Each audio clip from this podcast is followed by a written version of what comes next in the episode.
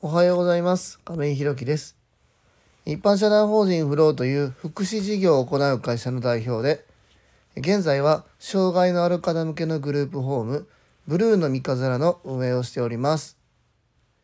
え今日は至るところで障害に関わる瞬間はあるよねというテーマでえお話ししたいと思います。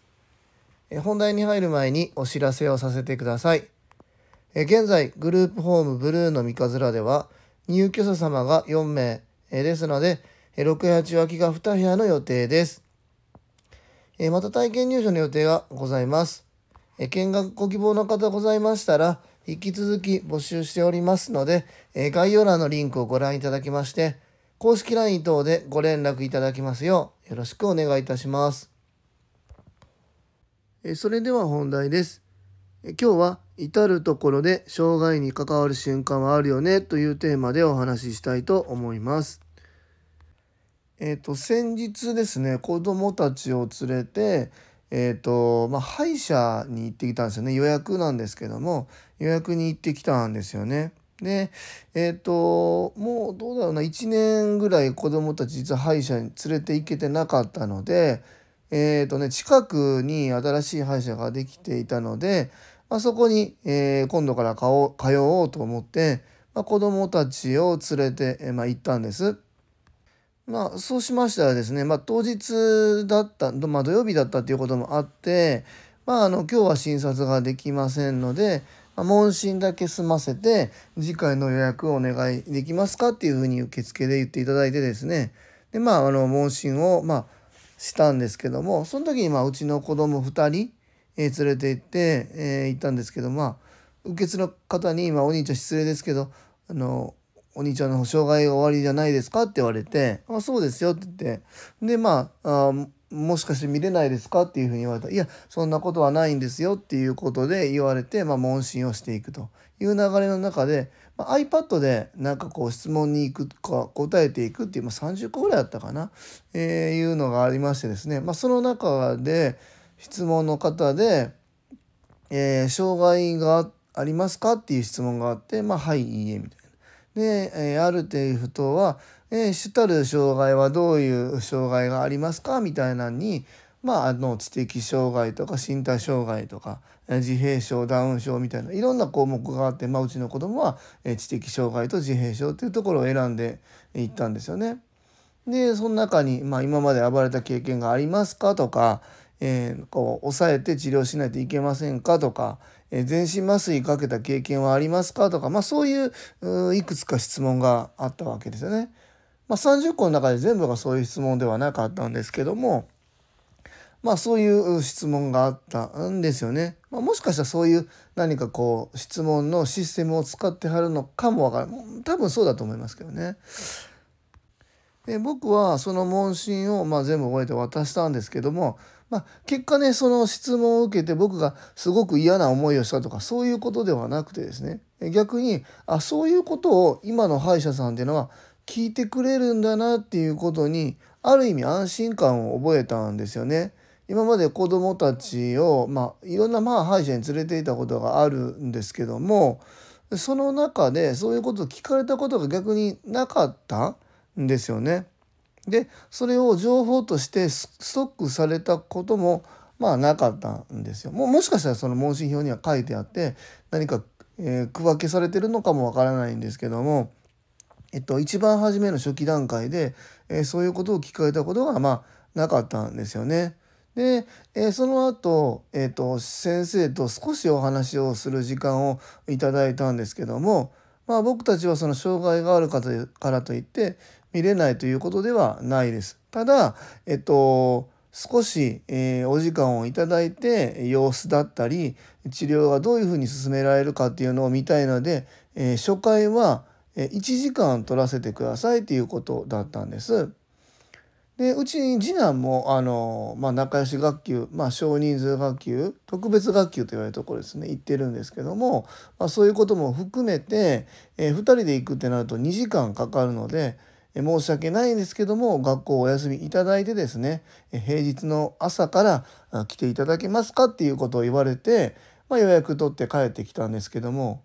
もう全然すごく嫌な気持ちはもう全くなくってむしろ何かこうありがたいなっていう気持ちになりましたね。もうこれを、えー、平日の例えば夕方学校終わってからってなると6月以降になるって言われたんですよ。まあ、すごく人気の歯医者なんだなということも分かりましたし、ま、そう考えるとね障害ということに対して向き合ってくれたくださる歯医者さんなんだなっていうことが分かっていいなっていうふうに思いました。で改めて、まあ、当然よく考えてみると歯医者さんってね、えっと、患者さんが口を開けて待機できるブーンとこう歯を削ったりすることにもまあ、えー、対応できる人じゃないと歯医者っていうのは治療できないと当然なんですけどもそのことが自分の中で抜けていてまあそこに障害っていうことってすごく密接に関わりがあるんだなっていうことが分かりましたね。まあの僕が気づいてないだけでえ障害と密接に関わる仕事職業っていうことがもしかしたらもっともっとあるんじゃないのかなというふうに、まあ、思いました。でそこに対してまああの治療の拒否というかもう全く聞かずに拒否されたことも僕も、まあ、子供たち連れて行ってありますしあこうこういう状態だったら見れませんねって言われて、まあ、それをその当時はなんか嫌だなって思って帰ったこともあるんですけどもまああの相手側のできることできないこと相手方っていうのはその病院の先生ですよね。そこに対して対応できる体制が整っているかどうかっていうことも含めて、まあ、拒否されているっていうこともあるんだろうなっていうことも、えー、考えてですねその逆に言うとそのできている病院っていうのをなんかこう共有する場面っていうのはもっとあってもいいのかなっていうふうにも、まあ、思いました。まこの障害っていうことに対して改めてね何て言うんだろう向き合うっていう体制が整っているところっていうのがやっぱり増えてほしいなっていうふうに思いますしそれを僕たちでみんなで共有してね地域にやっぱり障害者っていうのがいて当たり前に暮らしているんだよっていうことをみんなで共有できればね、えー、もっともっとねこう病院でもまあ他のとこでもそうですけども過ごしやすくなるのかなというふうに思います。で僕たちがこう障害の方がが対象のね、まあ、僕たち事業してるんですけども、えー、そういうことも含めていろんなところで発信して共有していくことっていうのがすごく大切だなというふうに、まあ、思いました。まあ、まだあの問診の段階なのでどういう病院かはねまた診察受けてみないとわ、まあ、からないんですけど、まあ、僕たちがねそんな偉そうに見定める 立場ではないと思うんですけども、まあ、あのうまく対応してくださるなっていう病院があればですねえー、もっともっとそういう僕たち事業所内でつながっているところと共有してですねまあそうなるとまあ6月先までいっぱいっていうぐらいだからもうそもそも人気だとは思うんですけどもなんかこう共有していきたいなというふうに思います。えー、今日は至る所で障害に関わる瞬間はあるよねというテーマで、えー、お話しさせていただきました。一般社団法人フローでは障害のある方向けのグループホームブルーの三日面を和歌山市の三日面というところで先月3月から入居開始いたしました。それに伴いまして入居者様とスタッフを募集中です。そちらの詳細などは公式 LINE やノートでもご案内しておりますので、ぜひ概要欄のリンクをご覧いただきまして、ご連絡いただきますようお願いいたします。最後までお聴きくださりありがとうございます。次回の放送もよろしくお願いいたします。えっと今日はこのあと夜ね夜勤なのでちょっとまあ一日ゆっくりしたいなというふうに思ってるんですけども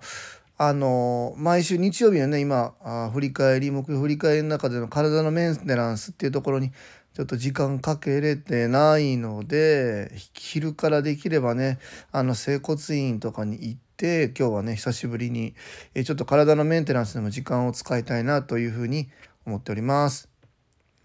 えー、今日も素敵な一日をお過ごしください。一般社団法人フローの亀井宏樹でした。